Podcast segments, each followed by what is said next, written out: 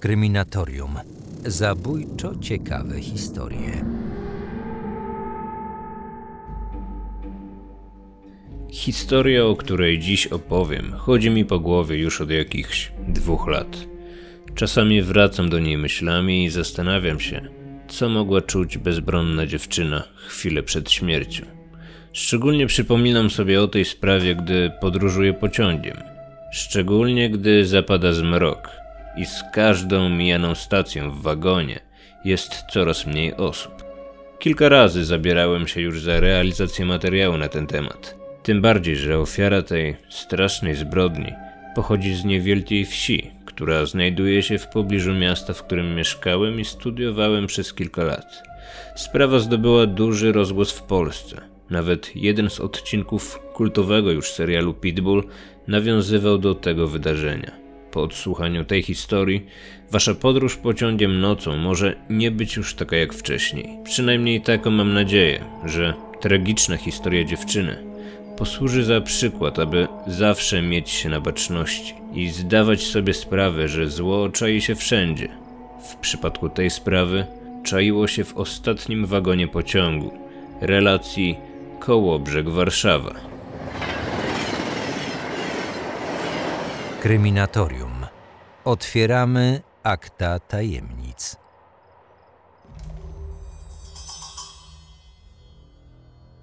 Początek lipca. 21-letnia Ania nie myśli jednak o wypoczynku. Od kilku tygodni przygotowuje się do ważnych egzaminów. Dziewczyna marzy, aby dostać się na Akademię Medyczną. Chce zostać farmaceutką, aby w przyszłości otworzyć własną aptekę. Jednak przed nią jest jeszcze trudny test. Ania skończyła studium medyczne w Łomży i od kilku miesięcy była technikiem farmacji. Od kilku lat pracowała więc na to, aby spełnić swoje marzenie i założyć własną aptekę. Nauka była dla niej najważniejsza i dziewczyna stawiała ją na pierwszym planie. Ania mieszkała na północy Polski, nieco ponad pół godziny jazdy samochodem od linii brzegowej Bałtyku. Uczelnia, na której chciała studiować, znajdowała się w Warszawie. To ponad 500 kilometrów od jej miejsca zamieszkania, ponad 6 godzin drogi pociągiem. 1 lipca 2004 roku Ojciec zawozi córkę samochodem do niewielkiej miejscowości. Tam Ania wsiada w busa, którym jedzie do koło brzegu.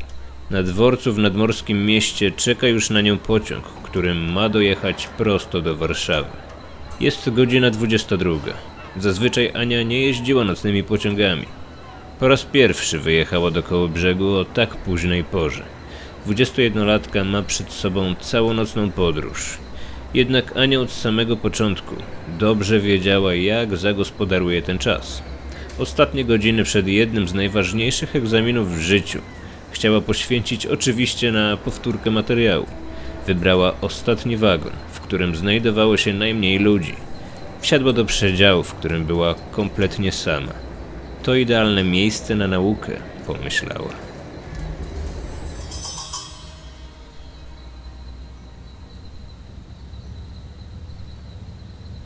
Wszystko zmieniło się około trzeciej nad ranem, gdy w Toruniu do przedziału dosiadło się dwóch młodych mężczyzn. Artur i Dariusz.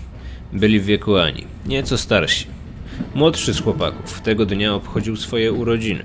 Już przed wejściem do pociągu uzgodnił ze swoim kompanem w jaki sposób będą świętować. Ich plan był prosty: zabicie człowieka. Ponadto chcieli ukraść pieniądze, a potem udać się na alkoholową imprezę, której nie zapomną do końca życia. Swój plan zrealizowali, a o tej wstrząsającej nocy na pewno przypominają im teraz kraty w więziennej celi, na które zmuszeni są spoglądać każdego dnia. Początkowo Artur i Darek wydawali się niegroźni. Zagadywali Anię, żartowali, powiedzieli, że są studentami, Próbowali wzbudzić zaufanie i znaleźć wspólny temat do rozmowy. Jednocześnie zauważyli, że przyszła ofiara ma na palcu pierścionek. Obok niej leży telefon. Aby sprawdzić, czy dziewczyna ma przy sobie jakieś pieniądze, proszą o rozmienienie gotówki. Ania jednak z każdą chwilą zdawała sobie sprawę, że coś jest nie tak. Po krótkiej rozmowie można było wywnioskować, że nowo poznani mężczyźni Raczej nigdy nie mieli styczności z żadną uczelnią. Czy mają wrogie zamiary? Przecież nic nie może się stać. Może i w przedziale dziewczyna jest z nimi zupełnie sama, ale przecież w pociągu są inni ludzie, którzy nie pozwolą jej zrobić krzywdy. Jest przecież jeszcze konduktor, który również ma obowiązek czuwać nad bezpieczeństwem każdego pasażera, a szczególnie młodej, atrakcyjnej 21-letniej dziewczyny.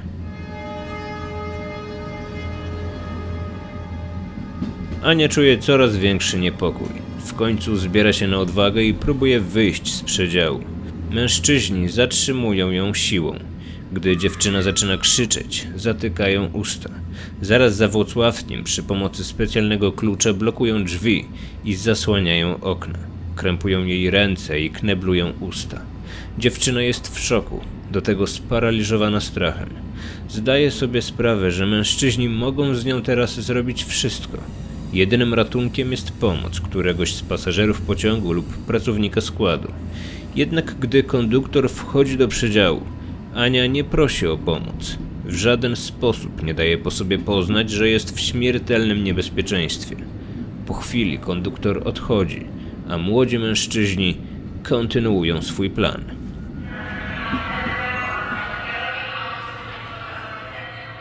Przed godziną szóstą rano pociąg dojeżdża do Warszawy. Ania wysiada na peron w towarzystwie swoich oprawców. Tam czekają godzinę na kolejny pociąg. Jednak tym razem dziewczyna ponownie nie daje po sobie poznać, że jest w niebezpieczeństwie. Nie krzyczy, nie prosi o pomoc. Artur i Darek zamierzają jechać do Bydgoszczy.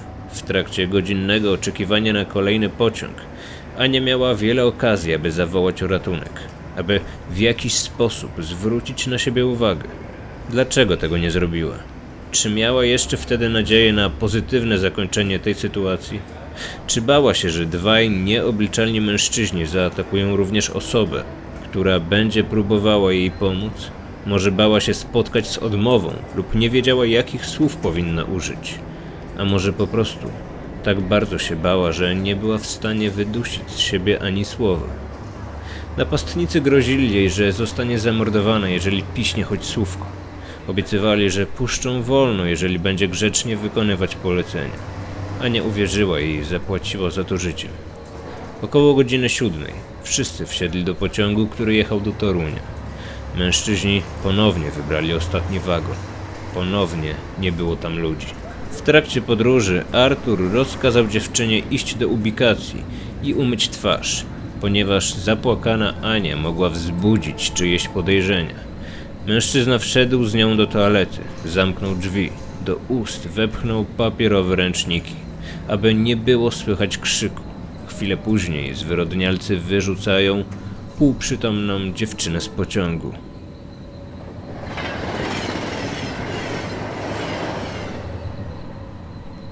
Ciało Ani znajduje jeden z konduktorów nieopodal miejscowości Zduny koło Łowicza. Według opinii medyka sądowego, 21-latka żyła w momencie wyrzucenia z pociągu. Uderzyła głową o nasyp kolejowy. Kilka minut później zmarła. Artur i Darek zabrali Ani pieniądze, które dostała na podróż od rodziców. Kwota różni się w zależności od źródeł, ale nie było to duża suma. Od kilkudziesięciu do dwustu złotych. Ich łupem stał się również telefon i dwa pierścionki warte kilkadziesiąt złotych. Po wyrzuceniu dziewczyny z pociągu, mężczyźni wysiedli na dworcu w Toruniu. Skierowali się do Lombardu. Tam sprzedali kradzioną biżuterię i podzielili się zyskiem. Sprzedali również dwa telefony komórkowe. Jeden należał do Ani, drugie z urządzeń zabrali innemu pasażerowi. Policja zatrzymała Artura i Dariusza już po tygodniu. Mieli kryminalną przeszłość, jednak po raz pierwszy dopuścili się największej ze zbrodni. Proces odbywa się w Stierniewicach. Pierwsza rozprawa ma miejsce nieco ponad pół roku po tragicznym zdarzeniu. Arthur F. to 23-latek z wykształcenia piekarz. Jednak w momencie popełnienia przestępstwa był bezrobotny. Pochodzi z niewielkiego miasteczka znajdującego się pomiędzy Włocławkiem a Toruniem. Mieszka tam z matką i babcią. Jest karany za włamanie. Mężczyzna leczył się psychiatrycznie. To on był prowodyrem całej sytuacji i to on otrzymał większy wyrok. Rodzice zmarłej dziewczyny, którzy uczestniczyli w rozprawach, opowiedzieli później lokalnym dziennikarzom z głosu Pomorza, że sprawca na pierwszy rzut oka mógł wzbudzić sympatię. Miał okrągłą i jeszcze trochę dziecinną twarz. Grozę budziły jednak jego oczy. Puste, bez żadnego śladu wyrzutów sumienia ani żalu. Wzrok jak u manekina, bez emocji. Z kolei twarz drugiego z mężczyzn, Darka, wzbudzała niepokój. Kanciasta, zacięta i zła. Można się przestraszyć. Co pomyślała Ania, gdy po raz pierwszy ich zobaczyła? Jakie emocje i myśli towarzyszyły jej, gdy czekała z mężczyznami na dworcu na pociąg do Torunia?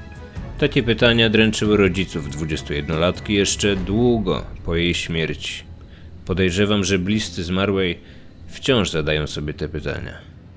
Artur F., czyli mężczyzna, który feralnego dnia obchodził urodziny, skazany został na karę dożywotniego pozbawienia wolności. O warunkowe przedterminowe zwolnienie będzie się mógł ubiegać dopiero po 35 latach. Drugi ze sprawców, Dariusz M., dostał 25 lat. O przedterminowe zwolnienie będzie mógł się ubiegać w 2024 roku, czyli po 20 latach odsiadki. Rodzice Ani wytoczyli proces przeciwko PKP.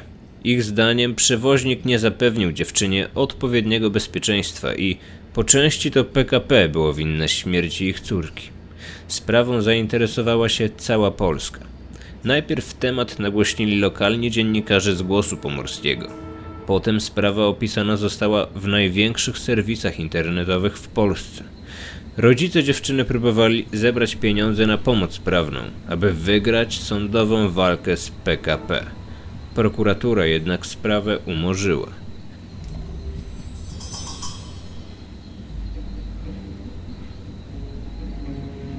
Przez ostatnie lata dosyć często jeździłem pociągami i naprawdę za każdym razem, gdy zbliżała się noc, gdy za oknem nie było już widać zbyt wiele, przypominała mi się ta historia. Tak jak mówiłem, motyw wyrzuconej dziewczyny z pociągu pojawił się w którymś z odcinków Pitbulla. Nie jestem w stanie sobie przypomnieć, który był to odcinek. Może kojarzycie film Wymyk. Film nie zdobył dużego rozgłosu w Polsce, pomimo tego, że jest w świetnej obsadzie, bo gra tam i Robert Więckiewicz, i Łukasz Simlat. Dlaczego o tym wspominam? Ponieważ w filmie Wymyk również pojawia się motyw wyrzucenia człowieka z pociągu. Dramat psychologiczny, mocny, kontrowersyjny temat. Ja oglądałem ten film kilka lat temu, ale oceniłem go chyba 9 na 10. Przeczytajcie opis i podejrzewam, że Was zaintryguje.